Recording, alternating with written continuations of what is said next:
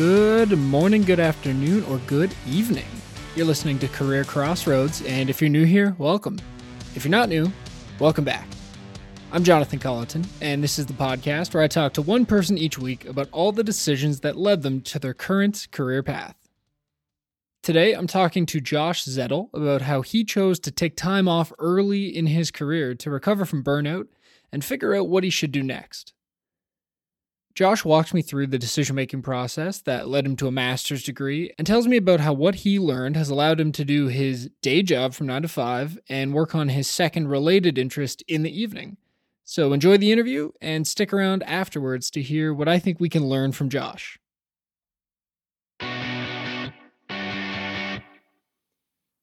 Josh, welcome to Career Crossroads on this lovely Friday morning. Thanks for joining me today. Yeah, thanks for having me. Looking forward to the conversation. Well, I'm glad that you also had today off and we could make a weekday recording work because that's always easier for my workflow when I can get something in during an unusual time frame. And I think the reason why you have today off is something that will come up later in the conversation when we talk about what you're doing now because it's similar to why I have today off. But I first want to talk about how we know each other. So normally Sometimes I always say I want to talk about how I know my guest, but then I usually just ramble on and talk about it instead of letting my guest talk about it. So I want to hear your first memory or like what you remember about how we met.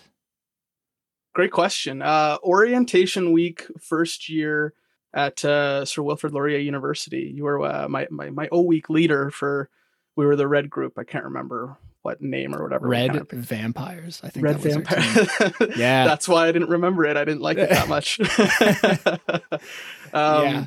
Yeah. So kind of like first image is like really colorful, lots of red on you, lots of energy, uh, lots of excitement, lots of new.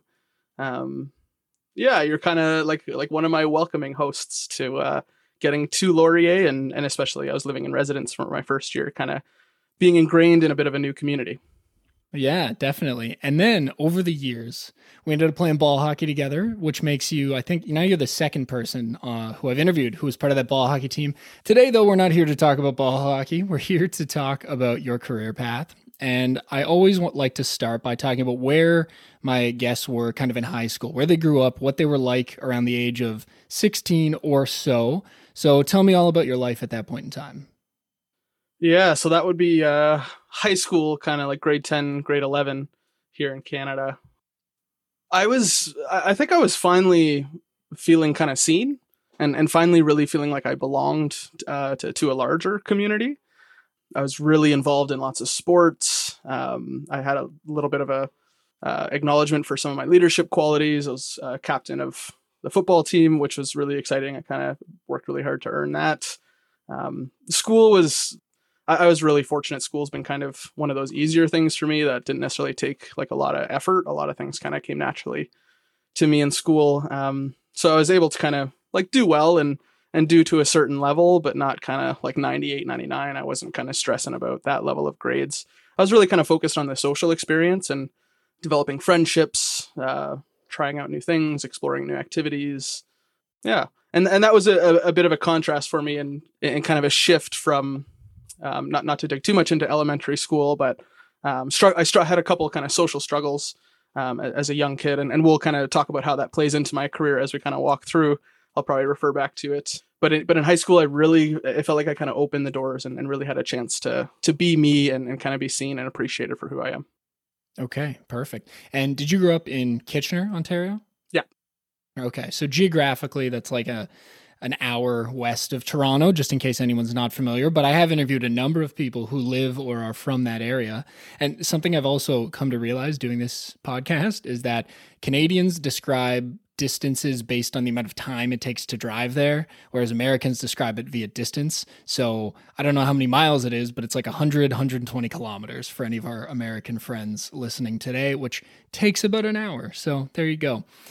So, as you got towards the latter part of high school, many of us either get nudged in a certain direction by our parents or there's something that we're super interested in that we've either we've been interested in for a long time or some totally different path where you know you as a as a student is really trying to figure out what you want to do in the future and you don't have any external influences. So what was your circumstance as you were approaching the end of high school yeah great question um i was really really lucky to have uh, parents that very much uh, supported my own reflection and, and really supported my autonomy and kind of making choices for myself and and kind of the i think the priority or the goal or the guidance i was kind of given and it kind of comes from my grandpa too on my mom's side. Um, and it's and it's find work that you really enjoy, so that when you wake up and you kind of go to work every day, you're not dragging your feet. You're going to do a good job.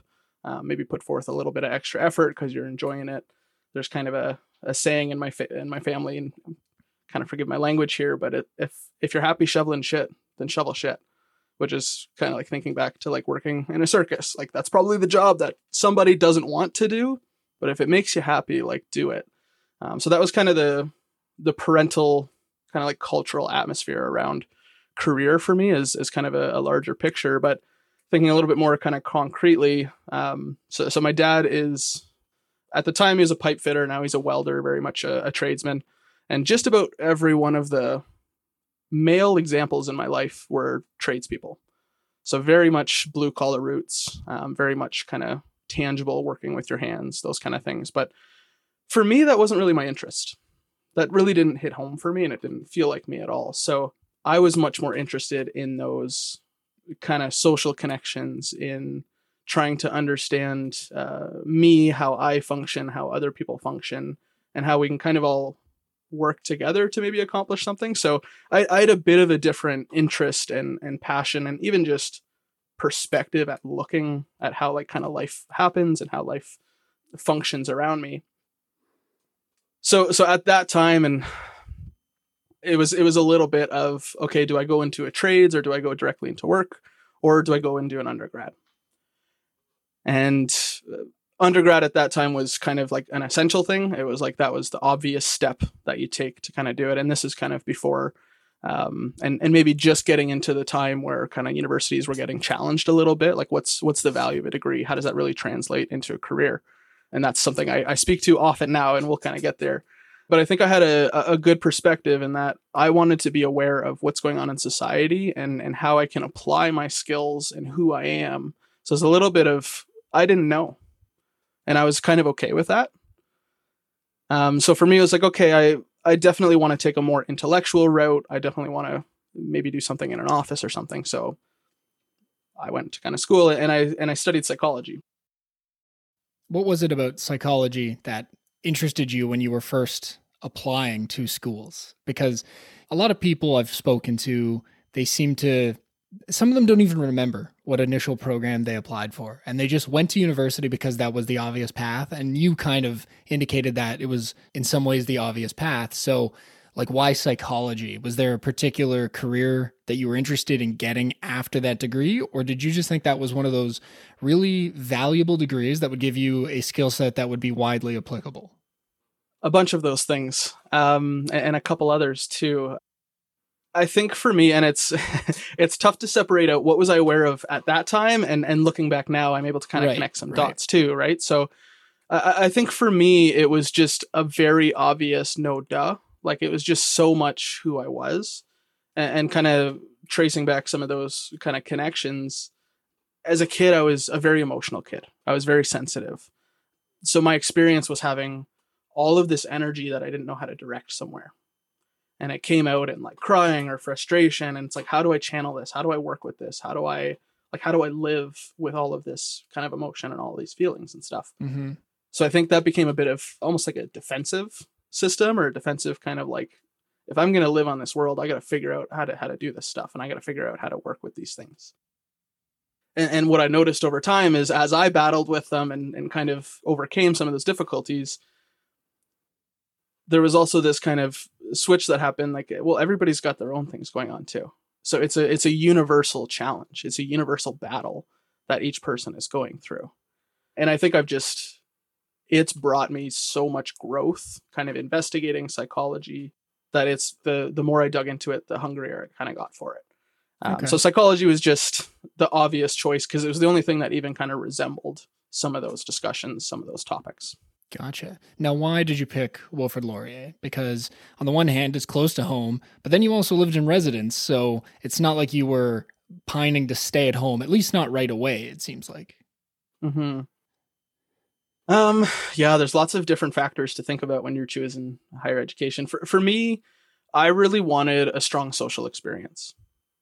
Yes, I, I wanted a, a good academic experience, but I'm I'm like for me, those are the things that fill my cup is having a really strong connection with somebody, um, working together, working hard on something and accomplishing something and kind of growing and, and evolving. So yeah, yeah. I don't know if it was anything beyond that. I think the other piece too is maybe economical, like a little bit financial too. I, I had to pay for uh, not all of my undergrad, anyways, uh, which I'm super grateful. I had some parents to help out a little bit, but I did pay for for at least half of it. So being close to home was going to save on costs in year two, three, four. Gotcha. I definitely wanted to submerge myself in the culture. I wanted to make new friends. I wanted to really kind of, and I think there's also maturing. Like you want to kind of move away from home. You don't necessarily yeah. want to be in your parents' house and stuff. So th- those are a couple, a couple of the pieces for me. Okay. How was that experience at Laurier? I mean, from from the time we interacted, it felt like you were having a good time, and it felt like you were probably and this is also because of my own experience at Laurier, where I went for a lot of the same reasons you did. I wanted that social experience, and I definitely had it. And I, I got exactly what I wanted out of that experience. So, what was it like for you? Did you get the social side of things you were looking for? And then academically, how did that pan out? Were you really happy with the way your education trained you and, and with what you got out of it? Yeah, I think I was pretty happy with my education. Um, and my experience with it. That that first year, um, I, I kind of joke sometimes it was kind of like my year off life. Like I, I really academically it probably wasn't my best year, um, but I, but I really did enjoy it. I, I made some great connections and, and, some lasting friendships as well too, which which I wouldn't trade for the world. But it was also a really good opportunity to kind of become fully self sufficient. Like I, I have to manage all of my own stuff too, so I, I think that was kind of a challenge I appreciated and and and definitely improved improved upon. I graduated with honor, so I was able to kind of turn it around and make things kind of work. Um, academically, I loved my psychology courses so much that I was pretty well done my degree in like halfway through my third year. So I kind of saw that coming in second year, and I was like, you know what, I can probably fit another major in here. And I'm looking at the electives, and I'm like, well, I like I'm gonna follow my interest. I want to study things that I'm interested in because um, there's kind of like a universal value to an undergrad, and I've already got the psychology piece, which is kind of my primary one. But I'm like, you know what? If I can add something to the bag, I may as well kind of add something to the bag. And I, I kind of make the joke I've I've never had a D in any course in my entire life until first university, and then I decided to major in it, uh, kind of for my second major. So it was philosophy. I had a horrible mark in philosophy in my first year, and it was my own fault. Didn't put the, enough effort into it, so I take full accountability for that but I majored in it because I saw so many other courses that I loved and appreciated. So I got some really interesting science about how the brain works, about I guess ecology in general, but then I also had a chance to really work on the thinking aspect, the theoretical approach to how do you think about things? What's logic? How do you like look at a variety of different theories and the arguments and stuff they make and how do you dissect it and play with it? So I think they're it was it was good that I followed my interests because they ended up being kind of complementary. And and I had some really I, I think there's actually some interesting concepts and ideas that were kind of sparked in, in some of those philosophy classes that are very much still with me today and and I'm kind of applying and, and moving forward in, in some of the work I'm hoping to do in the future too. Okay. So as you went on, obviously your grades went up at least to the point where you could get that honors at the end. Uh, funny enough, I had a very similar experience to that. So then, as you're approaching the latter part of university, how do you decide what to do next? Because there, there's the one path where you can take the degree you have and go and try and get a job with that degree, or as I saw a lot of people doing at that point in time was, I'm just going to take some time off and travel, or the other option that a lot of people started doing was just go straight into a grad program because they were, and some of them knew exactly what they were doing. But I also know that there were people that went to grad school right away because they didn't know what else to do. And it was sort of, well, further education won't hurt me. and I don't know what I want to do yet. So this gives me an extra year to kind of figure it out and I'll be more qualified on the other end. So was your path one of those three or something totally different? I don't think I fully knew. Uh, uh, yeah, I think I was still in the exploring phase. I wasn't quite sure how what I learned was going to apply in the real world, and, and, and I think that's yeah. a pretty common experience. Is is how do I connect my education to applying it and, and what does it look like in the real world and like on the other side of the fence kind of gotten to where i am i, I kind of see those pieces but it, it, would be nice to have a our system kind of foster that a little bit more and help with those connections yeah.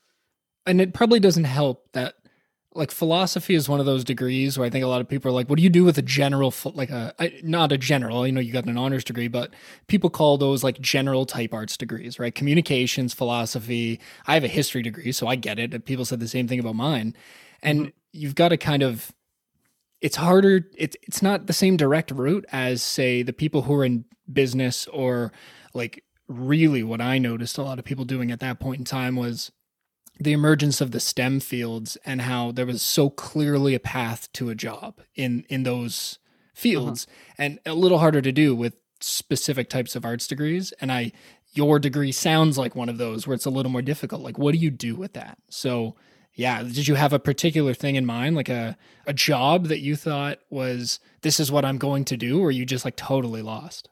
There were a couple things i was definitely thinking about. So at the root of it all was i knew i wanted to connect with people and i wanted to help them okay so what that looked like i wasn't quite sure but that's what i was looking for so that could, there's a couple of different things i was thinking about um, but I definitely had the intention of I'm going to get some experience. I, I know I want to get into the workforce. I got to try some things out, and, and, I financially just didn't have the money to invest in a master's either at that point either. I had debt and stuff I wanted to take care of and, and kind of work off.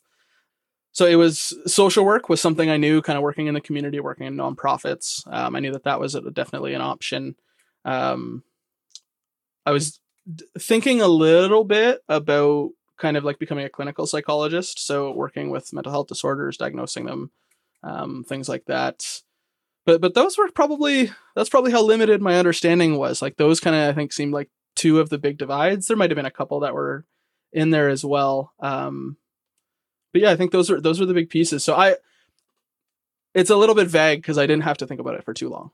Um, I was fortunate enough that I was able to about half a month a month after graduation work at a homeless shelter part time so it wasn't full time. Um, it did eventually become full time after about a month. Um, but it, wasn't something that was overly stressful. And, and I'm super grateful for the network my parents have and uh, and their relationships being willing to kind of support me and help me kind of further my development and stuff too. But yeah, I was kind of picked up in a time where there was a transition going on in the ho- in the homeless shelter there, and yeah, started part time with them. Was it just a job that you were doing for now or did you feel like there was an opportunity to turn that into more of a career? Yeah this this job was a, a battle for me um, because it it checked off so many of my boxes but there was a couple boxes that were kind of introduced to me through the experience that kind of took away from it a little bit. And as a formative experience like it was incredibly helpful for understanding me and how i relate to people from diverse kind of groups as well. So for me it, it, provided lots of opportunity to connect. I had lots of uh, connections with different uh, people staying in the shelter just people in the community as well too my coworkers and to this day some of the most fantastic people i've ever met came came from my experiences with house of friendship.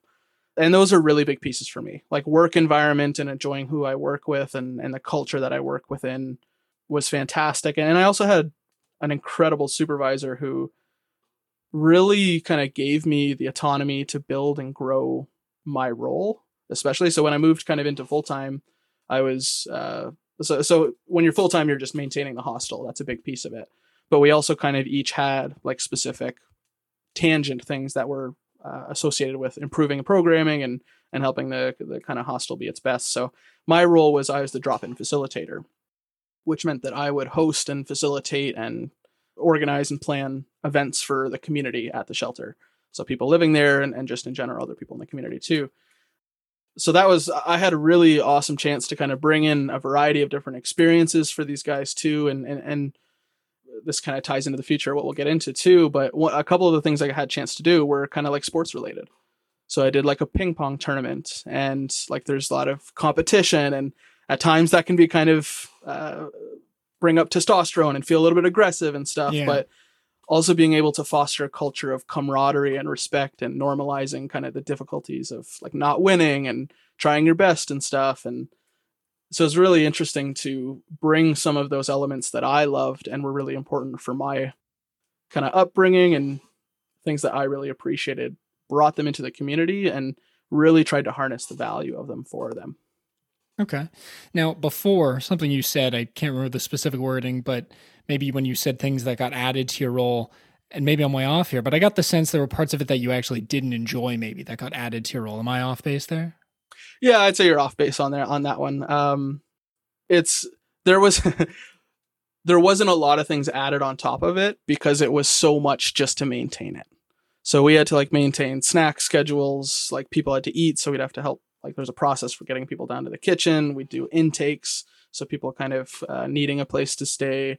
Uh, and then there's even like all the supports. So we're just at the front desk, and people ask, "Well, how do I do this?" Well, I'm looking for funding for this. How do I do this? So, like just in general, the role itself was really, really busy. And then we kind of had a chance to to do some things on the side that were uh, an added benefit to just maintaining kind of the function of the hostel. Okay. So, how long were you there before you left? I think it was about 14 months, just over a year. And, and I, I really got burnt out. So I, I think that's kind of that some of the check boxes that were really tough for me is um, it, it was really draining. So, like, that was one of my first kind of lessons in compassion fatigue and, and being able to kind of protect yourself as well. Like, you've only got so many resources and not kind of um, so protecting your end of things. And I think the other piece too was uh, like the financial compensation too. With the credentials I had um, and and what I understood at the time about social work, it wasn't something that I felt in the long term was going to kind of compensate me financially for the kind of impact I'd like to have. And and I think too, working within the system, you start to see some of the limits and barriers of how much you can help people too there are certain systemic barriers and, and issues that uh, I, I, know we're working on as a society, but those pieces really encouraged me to look at other options about how I can have maybe a larger impact on people, maybe with a different vehicle, with a different mode. So I think that was the really big takeaway was I loved it. I got some really great experience, learned a lot about people, but it wasn't the method of which I wanted to support people's growth and support people's improving their quality of life. Was that one of those things where you only learned that it as you did it that it was not the way you wanted to do things? It, like you didn't know exactly what you wanted but you were sort of like checking things off a list by trying them and realizing like i enjoy this but this isn't the long-term future? Yeah yeah for sure i think that's part of it but i think the other piece of it too is being dedicated to honing a certain kind of craft so when i say craft i kind of i like to get kind of like really old school before like internet, before like industrial revolution. Like back in the day when people had roles in society, it was you got really good at one or two things and you'd offer those services. So there's somebody who was amazing at making furniture and that's what you'd go to them for. And, and what kind of happened was then that would be passed down in like family and stuff and, and those pieces. So I really thought, well, what's the craft I want to dedicate my life to? What is the thing I want to get really, really, really good at? so people will kind of pay me for it, but also I find it's worthwhile and has a good role in society. And for me, it's connecting with people and having really honest, genuine conversations because those connection pieces are just so fundamental to people's well being. Um, and then trying to be productive too. So, what's the kind of goal? What's the purpose? I think that was the question I was still trying to figure out but I definitely knew that the mode of change I wanted to be involved in was connecting with people and understanding people. Okay. And you needed something that provided sort of a more long term growth and compensation than House of Friendship. So, what kind of things were you looking at? Oh, I had a couple of years here where I just kind of floated. Um, I don't think I knew. I, I think I had a several preconceived notions that I think were came from kind of just so experiences with what people believe socially at the time too. But I didn't really, I wasn't really considering a master's at that point. Um, I, I think it was one of those things that I, I knew I didn't want to get a PhD, so I didn't really see the value or understand what like a master's would do for me. And and I thought they were all research based. So I was like, well, I don't really want to do research. At least at least at the time I didn't. So so the, like school wasn't really a pathway that I was really super interested in. Um I think uh, t- a year or so after, two years after I, I left uh, House of Friendship, I had a conversation with my grandpa, and we were comparing notes about like jobs he had throughout his life and jobs I had throughout my life, and my total was already past his total uh, at the age of kind of like 26, 27, and I've had more jobs yeah. in my life than my grandpa did his entire life, which is which says something about how how much it's kind of shifted and changed, um, just the economy and, and the world of work but I really explored. I, I did some construction stuff. Um, I had a bunch of like service jobs. Um, did you leave House of Friendship without having the next thing lined up? Like you just thought this isn't this isn't what I'm going to do, so I should move on from this. But you just were looking for just jobs to make money in the meantime while you figured out what you did want to do. I think the decision I made was I need a break to figure it out. Okay. Because you did say you were burnt out, so that makes sense. Yeah, I think I think I needed to kind of refresh and and re kind of take a bit of a step back. So that okay, that that helps me kind of conceptualize. So so I think what happened was I, I just started taking jobs for the sake of income, and like I, I needed something at the time, and and I had a couple kind of things going on, but my goal and my plan at that point was I was going to move out west and take a little time just kind of traveling enjoying kind of doing that and doing a little bit of like a soul searching. So one like being alone and kind of outside of your your hometown can kind of force you to take a look at yourself and and, and some big picture things too. So I, I think that was kind of my intention is I'm gonna take a break and I'm gonna try and go figure it out. And I think I was focused uh, as well on just enjoying my youth. Like like I think sometimes there's such a rush to get to something mm-hmm. where where I'm grateful I took the time to really enjoy the process and I really did enjoy the the time I had with my friends, with my family. Um, had some pretty um, fun like trips and events and stuff that I attended. So, um, career wise, it seemed like I was definitely uh, uh, looking for myself and trying to figure it out. But but I I think I definitely felt happy in, in who I was and, and where and the stage I was at in that whole exploration too. Okay, how long did this kind of exploratory phase take? Uh, about two. Well, the first year was House of Friendship, and then it was uh, about two, three years after. So I think it took me about a year and a half, two years before I moved out to Lake Louise. So that's where I ended up, kind of out west. I was working as a night auditor at a, a hotel up there, uh, which was really interesting because I would snowboard by day and then I would work at night and sleep like in the evening. It was it was really kind of unique experience but it gave me a chance to one really connect with nature and and, and do something that I absolutely loved. Um, I had a chance to to snowboard in Whistler in, in 2012, so this was more like 2016, I think 2017. So I had a huge craving at that point too, where I was like, I had the I had the big, awesome, awesome snowboarding experience. I, I want to do that a lot and, and more often and and be around it for a while. So I, I kind of chased it. Um, but I only I was only there for about one season uh, for about four or five months. And while I was working at night, of course, I had uh, responsibilities and stuff. But but part of my responsibility was just maintaining the desk. So after I kind of completed all the things I had to, I had just some flex time to to kind of just hang out and wait for people to come and chat with me if they needed to. But it was the middle of the night; everybody was kind of sleeping for the most part, so it was right. pretty rare. Yeah. And so just to clarify, when you say yeah. auditor, you're not somebody who's like just dealing with the books and finances, right? They're using the term auditor to mean the person manning the desk. Yeah, thank thank you. Yeah, I think it was a little bit of a glorified title. Um, I always like I, to clarify that when I hear a job title that seems like if people are listening to this, they're going to be like, "Wait, he has no background in finance. How did he do that?" But like, no, it is not the same at all. I, I, did get a chance to like I was responsible for looking at the books and like I was the person who rolled over the day part of that process was kind of putting in the numbers and looking at how the numbers kind of came out for that day. So that was actually a really interesting experience too, and getting a bit of a feel for like how does a business run in general and what are some of the moving pieces. Yeah. But if it didn't line up and the and the bottom line wasn't correct, I I, I would try to look at it and, and try use some critical thinking, but I wasn't really responsible for fixing right. it. If it was like a disaster, I couldn't figure it out. It was okay. The the person in the morning is going to kind of handle that and take care of it. So yeah, and it's clearly something that like you don't need a, a four year finance degree to do this job. It's like they can train you to do it in a matter of clearly days because you did it for four months. Yeah, yeah, exactly. Yeah. You said it was one season that you were there. So when you come back, you just go back to living with your parents or one of your parents and and figuring out like okay now i need another job or did you get some sort of clarity on what you wanted while you were out there? I definitely got some clarity. I, I did a lot of reflection and uh, yeah i'll, I'll kind of bring this in. So, so something i talk about with careers is something called like a like a career compass. So what are the factors that you use um, to determine something is a fulfilling career? Like what are the elements of a fulfilling career?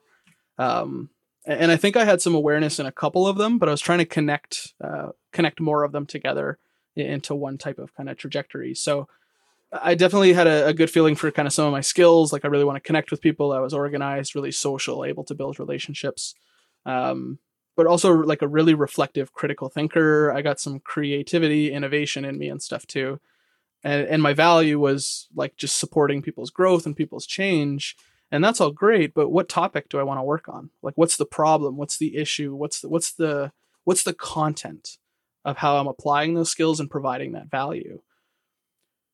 And i kind of started thinking well what do, what do i love? Like what are the things i don't get bored of? What are the things i want to be around all the time? And and there was kind of this this stream of sport throughout my entirety of my life that was kind of going unacknowledged or wasn't really it was never thought of as something that could be a career. And and thinking interestingly interestingly enough, I actually studied sports psychology in my undergrad, and I took a sports psychology course with uh, Dr. Richard Ennis, and loved it. Like everything just seemed really like, yep, that makes sense. Yep, yeah. Like it was. It almost seemed like I I didn't learn a lot because I knew a lot of the things that were kind of being taught, and it was very introductory. So, um, not not to say that there's not lots to learn from it, but it was there. There is this experience of this is where I'm kind of supposed to be, and I had it, but I never really validated it. It was never something I thought could actually be a career. It was never something I thought I could actually work in. And it's because I haven't, like, I've never had really high level sport experience. So I think there was kind of this jump of you have to be an actually good athlete to work in athletics, um, which which is not necessarily true. Like right. the the best players aren't always the best coaches. Yeah, like Wayne Gretzky was a terrible coach. Exactly. Exactly. Yeah. Right. So I kind of started to entertain it a little bit and I started to think, well, yeah, psychology and sport goes hand in hand. And then I thought back a little bit more and uh, well, sport is how I kind of channeled my emotions. It's where I really figured it was like the arena that really helped me battle and work with myself so that I could manage myself a little bit better and have a better outcome. So how can I contribute to this team? How can I uh, not freak out or not kind of end up in tears when something is is kind of frustrating or um, something kind of horrible hap- quote unquote horrible happens. So I think it was kind of I started to connect some of the dots where whereas there's something that was unacknowledged and something I finally you know what no I'm gonna kind of go for it. But there was definitely some skepticism of okay well uh, what do I do to get there? Okay I have to study and take something. Is there a job on the other end of that? Right. And how do I know there's security in that job? How do I know I'm going down the right path? Okay. Um, so I was looking at a bunch of Canadian universities uh, when I was out west, and I- I'm not sure if this is true today, but all of the ones that I saw were all research based. And once again, I mentioned I wasn't really interested in the research piece. I wanted to apply it. Right. I wanted to work with people. I wanted to use this knowledge to help them kind of grow, to improve. So once again, that connection piece. Um, and I had some really great life experience and, and understood that that's for me that was the impact that was really valuable is kind of on the ground floor seeing people's like change and, and ability to to do new things better. So after i actually kind of came home i was having some conversations with my uncles and and my family and stuff and one of my uncles uh, mentioned well have you thought about looking at programs in the states? And, and i definitely didn't. One they're in general i knew they were much more expensive so i was like okay well i i already am kind of conscious and concerned about having to invest that much in my education and now it's going to kind of double if not triple but but then I, I was like, you know what, let's let's research and see what's kind of down there. And and then I started finding blended programs that were counseling and sports psychology. So my kind of thought and reflection was one, counseling is very relevant for being able to connect with somebody, being able to work with them, be helping them kind of foster and develop certain skills, uh, especially kind of psych- psychologically. But but two, it's also some bread and butter. Like in after I graduate, I know there's counseling jobs out there. I know those are things I can kind of go for. So my thought was strategic in that my long term game is going to be kind of the sports psychology, but I'm going to use this career counseling, something that's already strongly established in our society, to make sure I've got stability while I'm kind of pursuing that long term, a little bit more risk goal. Okay. So the United States, big country. So how do you sort of narrow down your search, or do you just look at like do, do, are you first looking at the programs? Which ones are the non-research based programs? And uh, obviously, you had mentioned that you knew they were more expensive. So was cost like a huge part of your decision making process? It was part of it. Um, I think it was a question I put off after I decided if I even wanted to go to what schools. So I think first it was a little bit of shortlisting, two a little bit of can I even get in, and then three is if I accept, can I even afford it? And when I was looking, so this is 2015, 2014, 15, 16. The I guess in sports psychology, there's kind of two different foundations. I, would maybe say, um, and there's probably more than that. It's a very, very much an interdisciplinary uh, field, but there there are lots of folks who come from an exercise science, more physio physiological kind of background, mm-hmm. and and that was really popular at the time, and that was kind of one of the one of the main educational routes to getting into sports psychology, which makes total sense, of course. Uh, but but there was, I think, a, a growing thought in the field that counseling is also a valuable and worthwhile route to applying sports psychology. So when I was looking, I only found maybe two or three programs that even had counseling as like a, a dual degree, or I shouldn't say dual degree, but uh, a counseling program with maybe an offshoot of kind of sports psychology um, or or a relevance towards sports psychology. So it was it was kind of a little bit limited too. And, and being a little bit new to the states and a little bit hesitant and where I maybe want to go, I was very aware of the locations I was looking at too. So like Chicago was one of them, um, Denver, uh, California was kind of more West Coast. Um, I wasn't really overly interested in kind of like New York and Boston because I, I, just thought it would be overwhelming. Like I'm, yeah, I've got come from a, a, kind of a a rural background. My dad's very much a, a country country kid, and, and my mom kind of grew up in the suburbs. So I don't really have that high intense kind of city vibe or city experience. Um, but Chicago was still on my list, even though it's a it's a pretty big uh, city. So so yeah, I, I applied to a couple programs. Uh, I got into a uh, it was a master's at JFK University, which was in California, and and I got into uh, Adler University as well and I think what my deciding factor was actually the visit that I kind of took to Chicago. California was pretty far away, um, so so I didn't take a trip there, but I did drive down to Chicago with my sister to kind of check out the school, and there was like an orientation, like visit campus kind of day and stuff. And I was kind of just captured by Chicago. Like I loved that it was on the water. I loved that it was like a big city like Toronto in the middle, but it was really sprawled out, kind of on the outskirts and and didn't feel as kind of overwhelming. I felt a little bit more kind of like KW, like there's suburbs and stuff here. Um, so the location was was a big factor, but it was also a, a social justice school, and that was something that is is very foundational to who I am and and how I was kind of raised too. My mom was a very non-judgmental person and and really saw people's soul before she kind of saw their behavior, and really I think had a perspective of worth of that every person does have worth and and there's lots of things going on for people that you don't see and lots right, of right. experiences that people had that you don't see so i also had experience working with uh, community justice initiatives um, which is uh, one of the founding companies or at least mark Yantzi who founded the company started up uh, like the concept of restorative justice um, so I'm, oh, not, okay. I'm, not, I'm not sure if you're familiar with the oh, absolutely. Elmira story at all.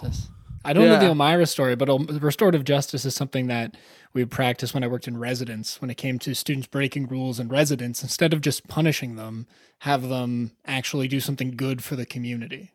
Yeah. Yeah, exactly. So the the kind of story about the Elmira story is pretty much that there was a couple uh two two young male youths who uh kind of had a, a bit of a bender one night, got had a little bit too much to drink and uh uh, went went through Elmira town and kind of just like slashed tires, turned over boats, broke windows, and just like a bunch of needless kind of vandalism. And when it got to the courts, instead of kind of putting them um, in a pen- penitentiary or jail or something, um, I think they were like on the on the verge of being minors and adults too. So it's kind of like a bit of a, a question there. I think Mark Mark Yantzi had a discussion with the judge for the case and said, you know what, can we try something new? Can I? How would you feel about instead of sending them to jail or, or something? How about we just take them back to Elmira and they fix all the things that they did? So if there's a broken window, they pay for it. If there was a boat turned over, they fix the scratches. So I, I think it took them a couple of years to kind of correct all of those things, but um, that's that's kind of the birth story of restorative justice. Um, so so that so when it comes to social justice, that's kind of something that's near and dear to my heart too. Is um, really helping people be seen and Yeah. and helping people just get along a little bit better. Okay. And so this was this is then Adler in Chicago that you're choosing? That's right. Yeah, Adler University in Chicago is where I decided to study. So it's a two-year program, master's in counseling with a specialization in sport and health psychology. Uh, that's that was that's that's what I graduated with. The the program's evolved a little bit since I've left, but uh, Yeah. Yeah. So it's funny when uh whenever I'm talking to whenever I'm about to talk to someone on this podcast, I will think if there's someone I know about what sort of moments in their life that I kind of have a memory of. And typically it's because of something like Facebook, where even if it's not the most popular platform in the world today, like people will post events from their life on Facebook. And I remember seeing like years ago that you were going to Chicago for university for a master's. And I was like, what the hell is he doing? I'm, I'm curious about that. So then when you ended up reaching out to me about the, the podcast, I was like, wait, how are you doing what you're doing now? I knew you went to Chicago for what I had thought was purely sports psychology. So I was definitely eager to hear the whole story. So tell me about your time at Adler and what that was like, because you had mentioned previously that you were sports psychology was more the path you wanted to head, but Adler had this sort of counseling component and sports psychology was added on and you thought that the counseling would be sort of the lead into sports psychology. Did you enjoy both components of the program equally or did you really like you got what you wanted out of sports psychology and counseling was just there to like get you the job in the future? Yeah, great question. There's too many things to say about my time at Adler University, and and they're almost all positive. Um, I had so much growth and development over those two years.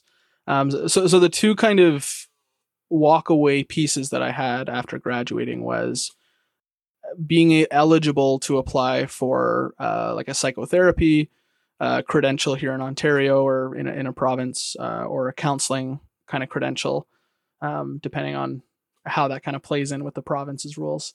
Um, but as well in America too. So let's say I, I do want to work in sports psychology, but I'm the counts the I'm doing the counseling for the team with a sports psychology lens. Well, maybe I wind then I might need license to practice as a counselor. So so I kind of had this counseling eligibility. I'd still have to apply for whatever the regulating body was in the area, but I, I, I was able to kind of apply to a wide range of those. And then I also graduated with the ability to apply for the Association for Applied Sports Psychology's Certified Mental Performance Consultant title credential certification. I guess I, I didn't want to hmm. be redundant.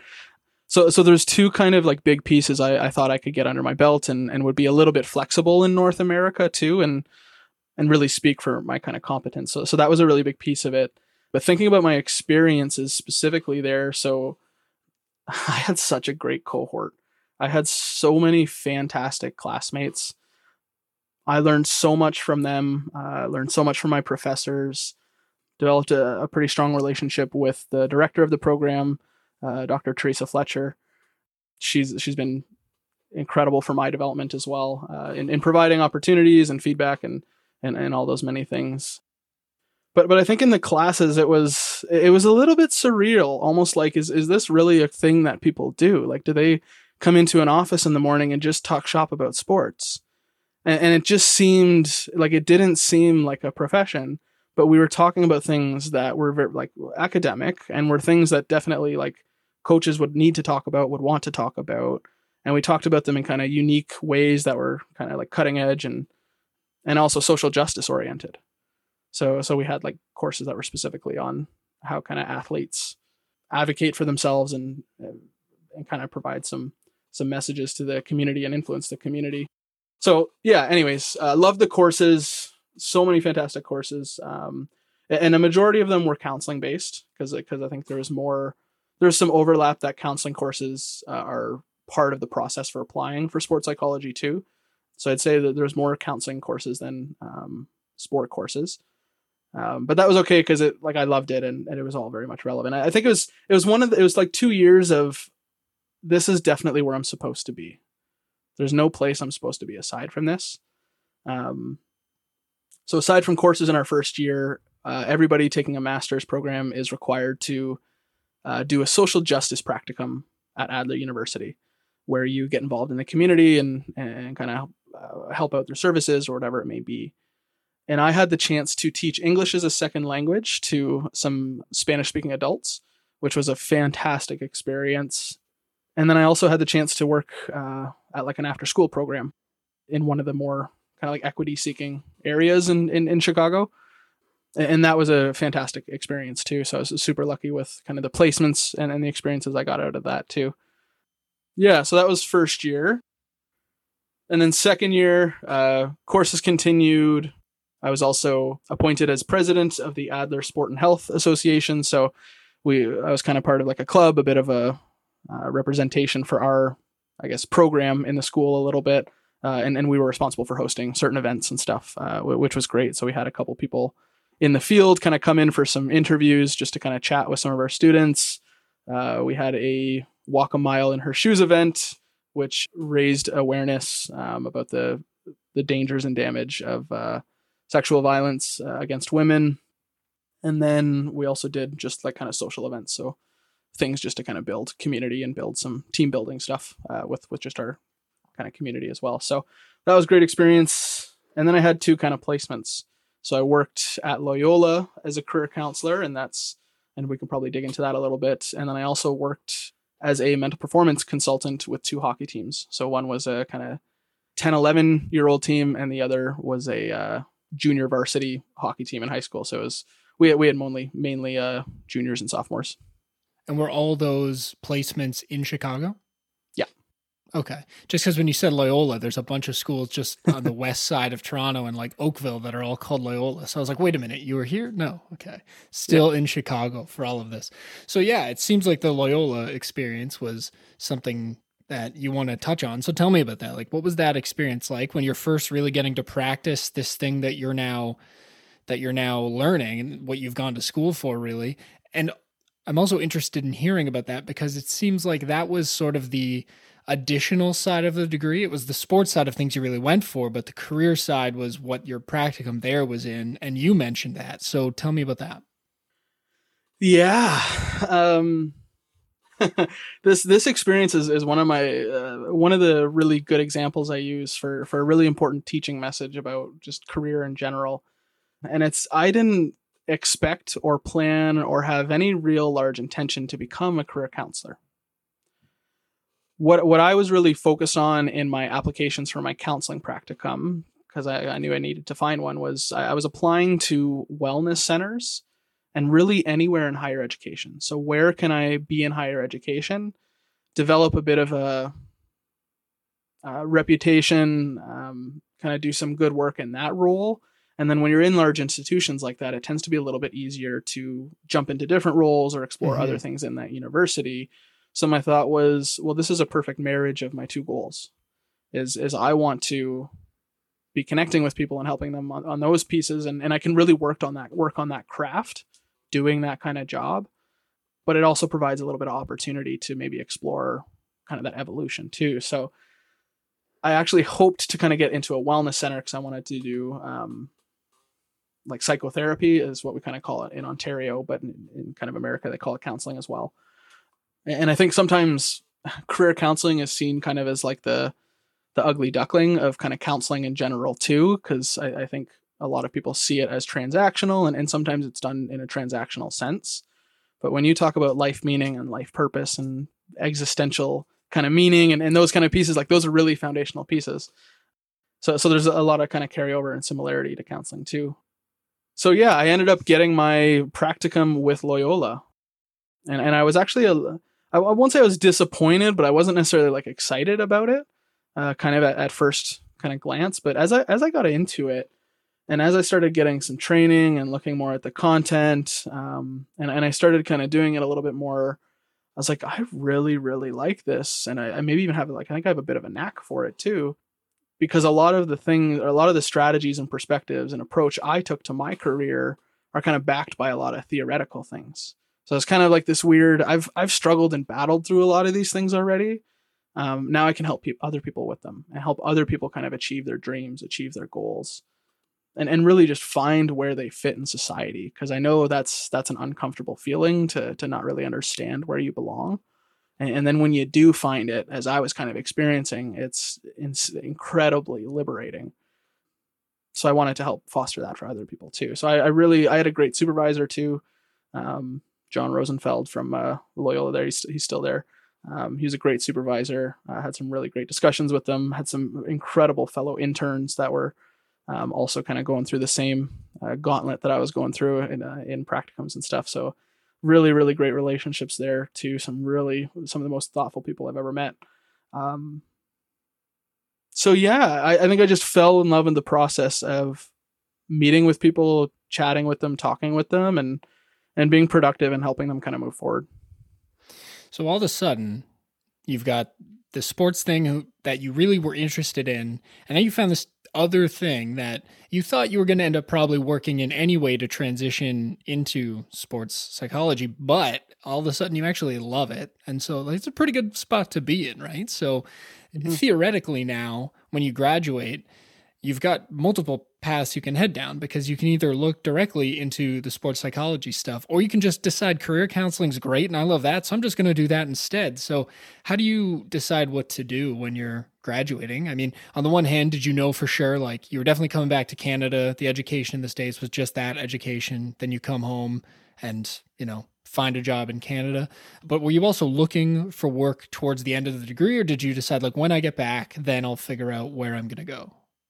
That's a great question. Um, so a little bit of context.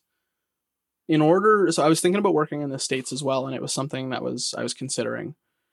But how it kind of works in transitioning from a student visa to a work visa is there's like a little kind of three four month gap where you have an opportunity to get a job, and if you get a full time job and it's eligible, then that helps kind of move you forward towards a work visa.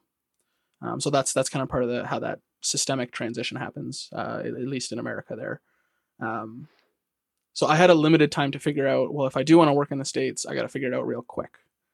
And and something I was navigating too was, I used Canadian money to pay for American school, and the dollar exchange is brutal. I, mm-hmm. I think mm-hmm. it's it's still not great, but it was horrible at that time too.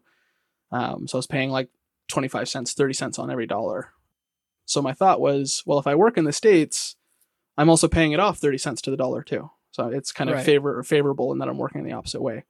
Um, I think there's a couple other life factors. I think I had a partner at the time that was in Canada. Um, I, I, think I, I had long term goals to come back to Canada. Um, and, and, I think something look looking at my bigger picture, kind of now that I'm starting to see my goals a little bit more clearly, a role I'd like to take kind of in the long term is is fostering and mentoring the sports psychology consultants. So really helping it become a more commonplace thing here in Canada, and uh, it's definitely growing uh, without a doubt. Um, and I think people are starting to understand it a little bit more, and um, it's it's common topic. But it's what does it look like in real life is I think still a question for a lot of people, which is a fair question.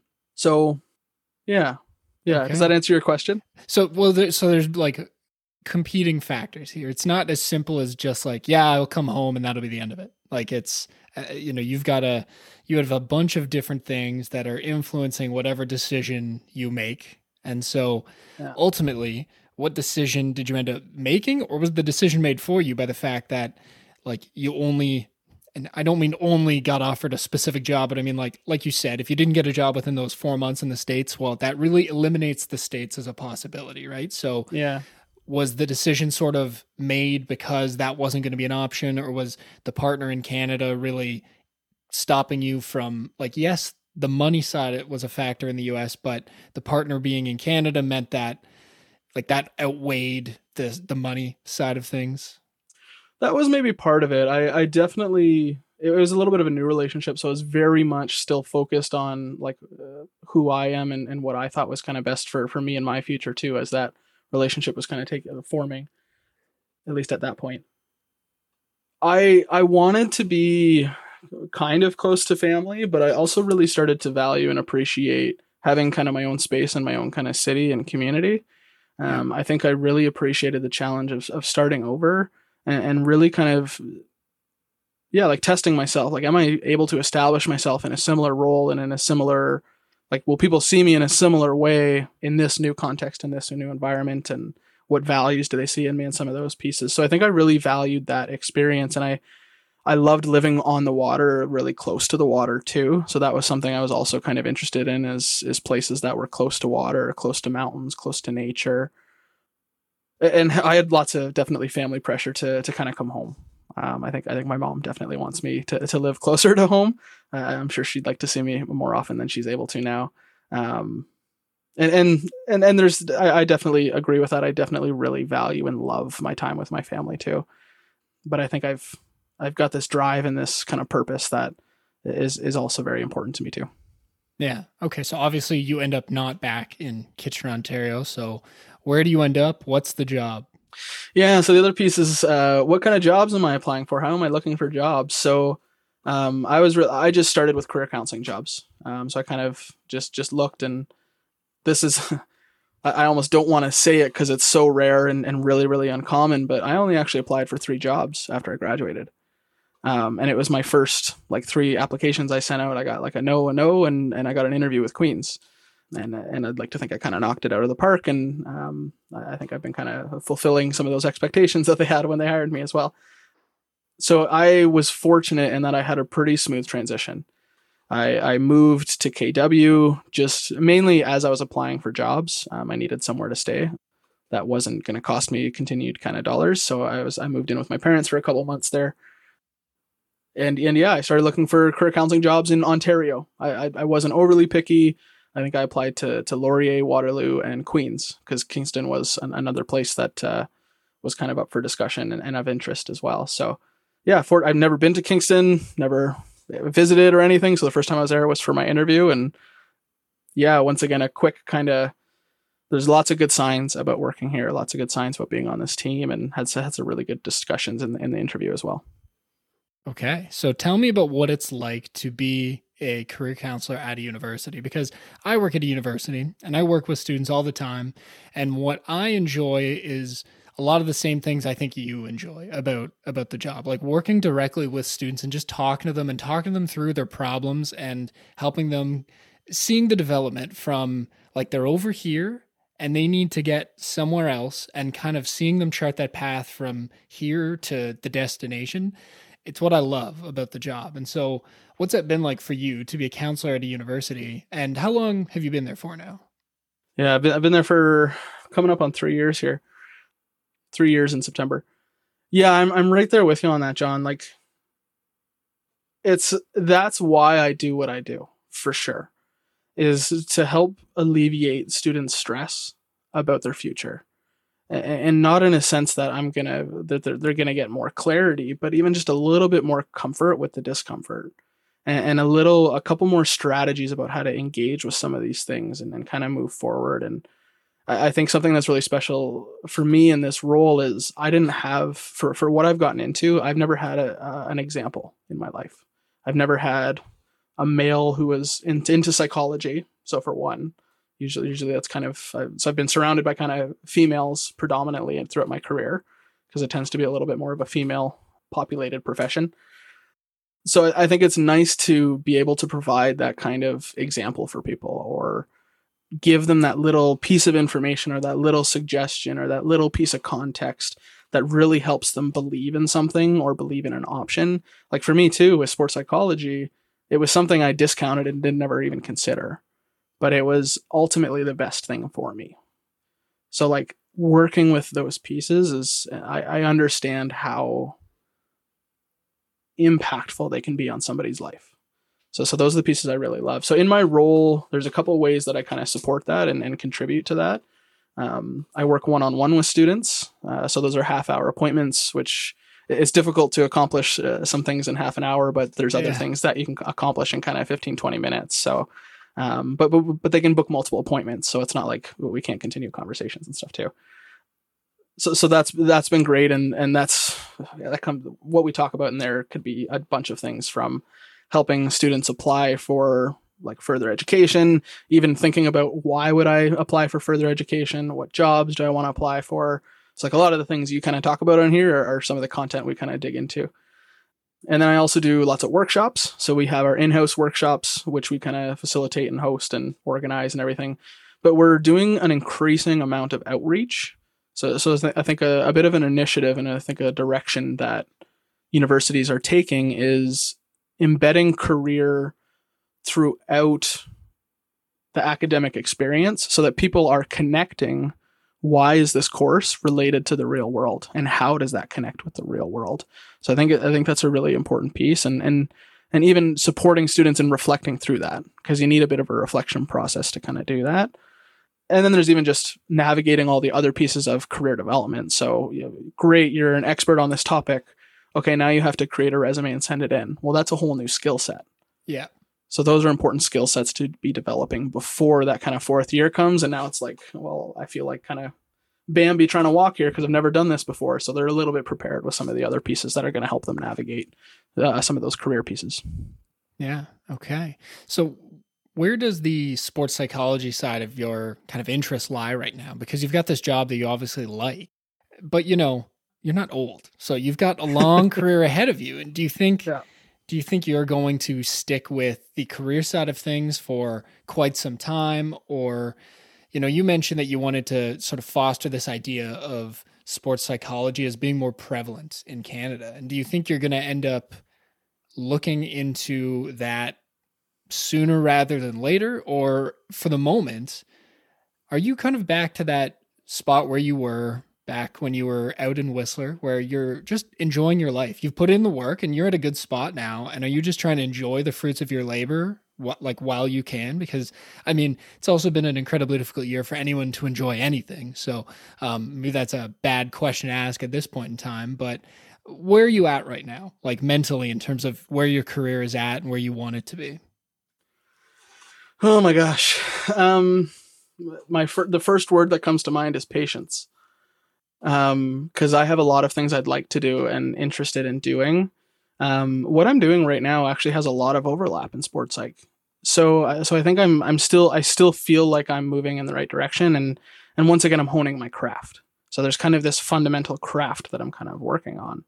Um, so so now now it's kind of transitioning into a little bit more um, like developing tools, developing programs, developing resources that also facilitate and help the process of connecting with someone. So something so so there's kind of the the meeting one on one with students, there's the workshop piece, but we also have this other piece of creating tools and, and, and other kind of resources that help students with the with the whole process of career development. So something I've had a chance to kind of contribute to and, and play a role in is the development of Queen's skills cards.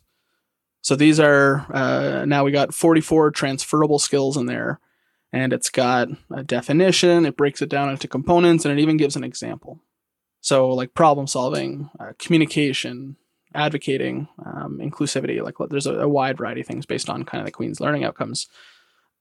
So that like identifying strengths and reflecting on those kind of pieces that are a little bit more abstract is definitely something that you would have to do as a sports psychology consultant.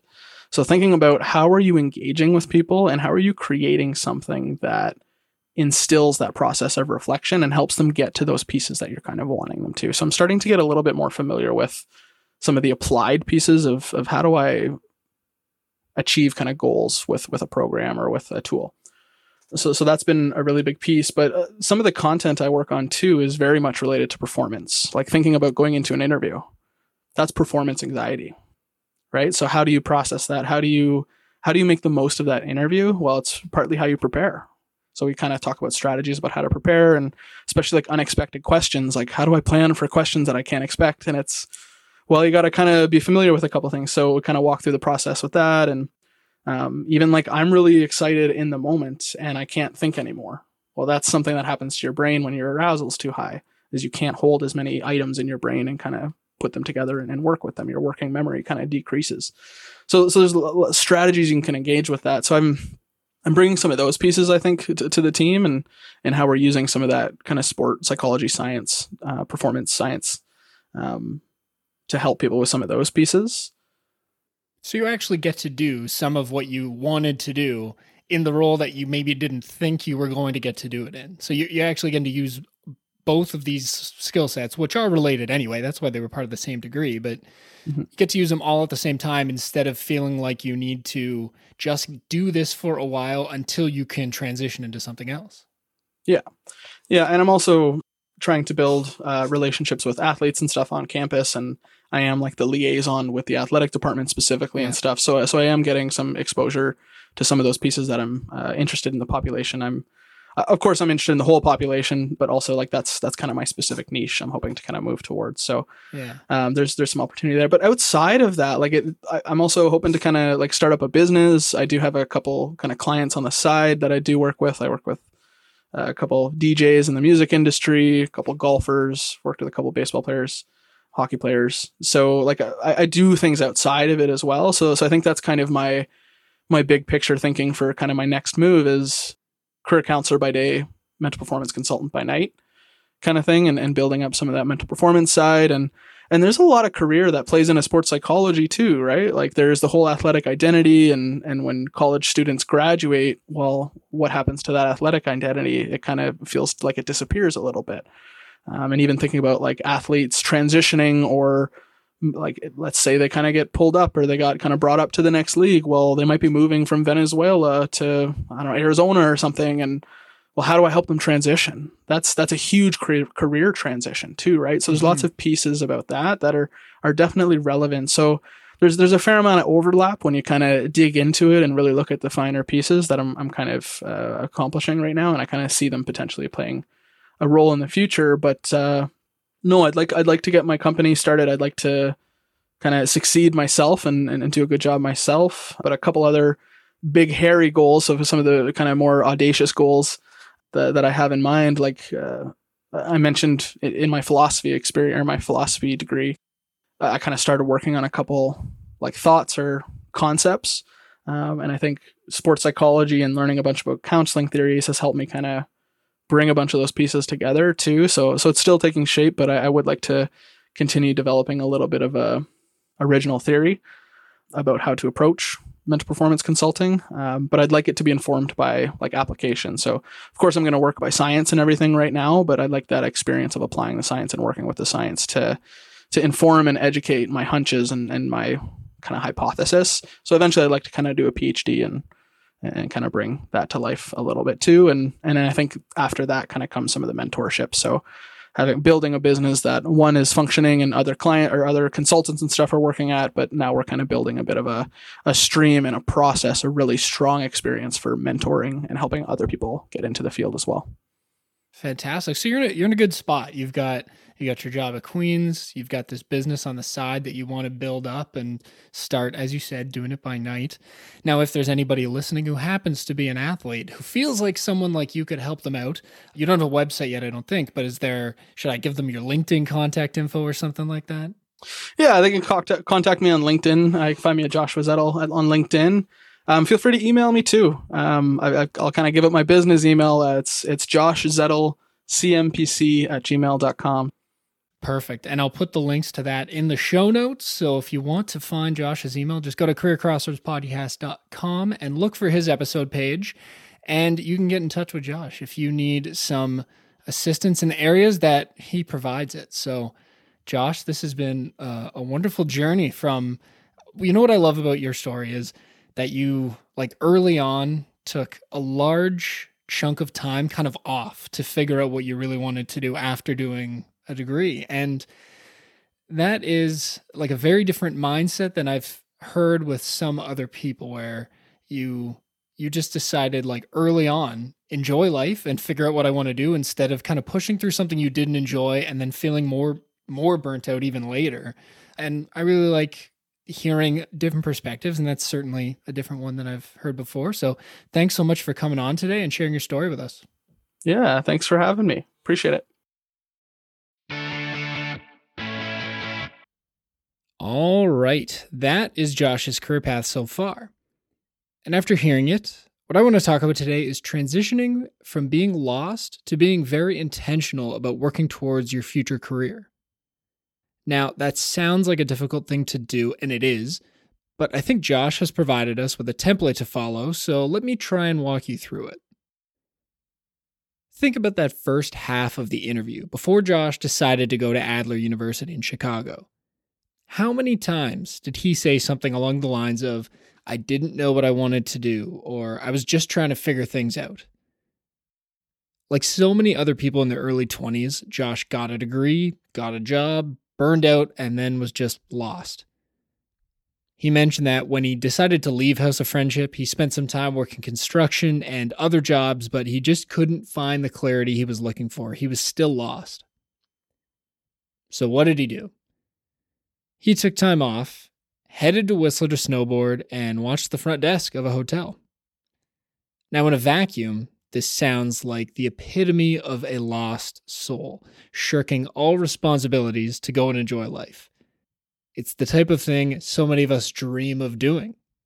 However, we all have responsibilities, and we can't all do that at certain points of our life. But Josh was kind of at the perfect place where he could do that. It seems like he had a family he could fall back on if he needed to come back home and stay with them. And more importantly, life doesn't exist in a vacuum. And Josh was being the opposite of irresponsible. Josh had a plan. His plan was to enjoy life, but also use that time to recharge and figure out what his next steps should be. And as we all heard, the outcome was that he figured it out. His plan worked.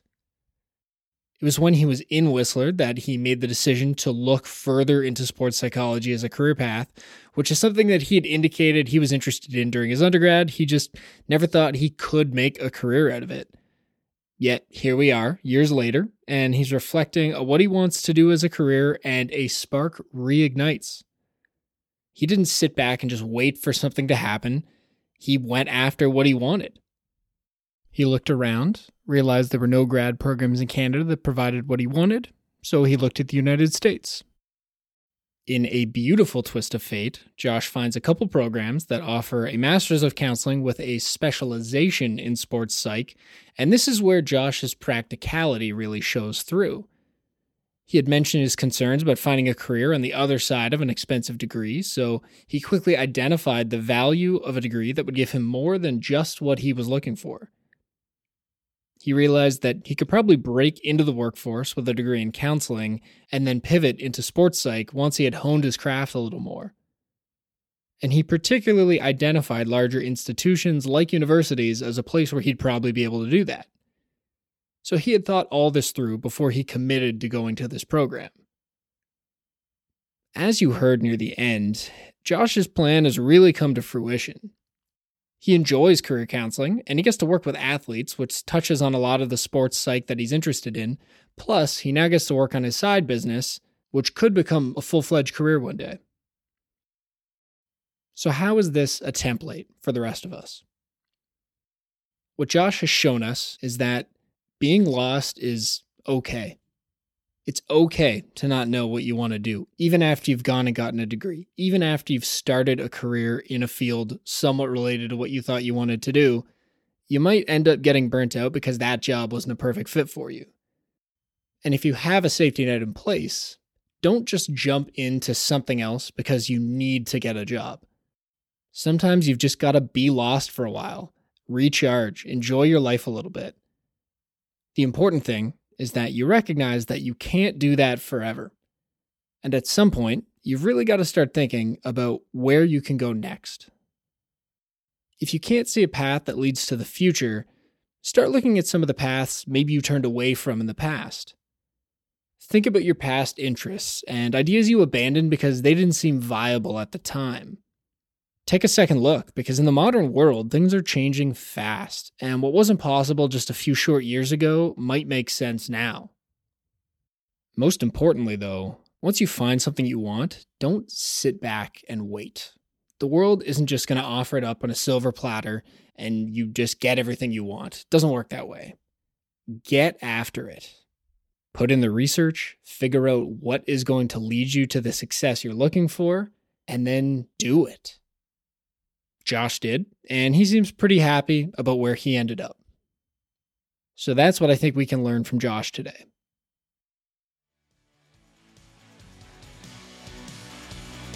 That's all for this week's episode of Career Crossroads, and I hope you've enjoyed it. If you know someone who would be interested in Josh's career path, please share this episode with them. And if you want to hear more interviews like this, go to careercrossroadspodcast.com or follow the podcast on Apple Podcasts, Spotify, or any other podcast player out there. If you like what you hear, please leave the show a five star review and come back next week for a new episode.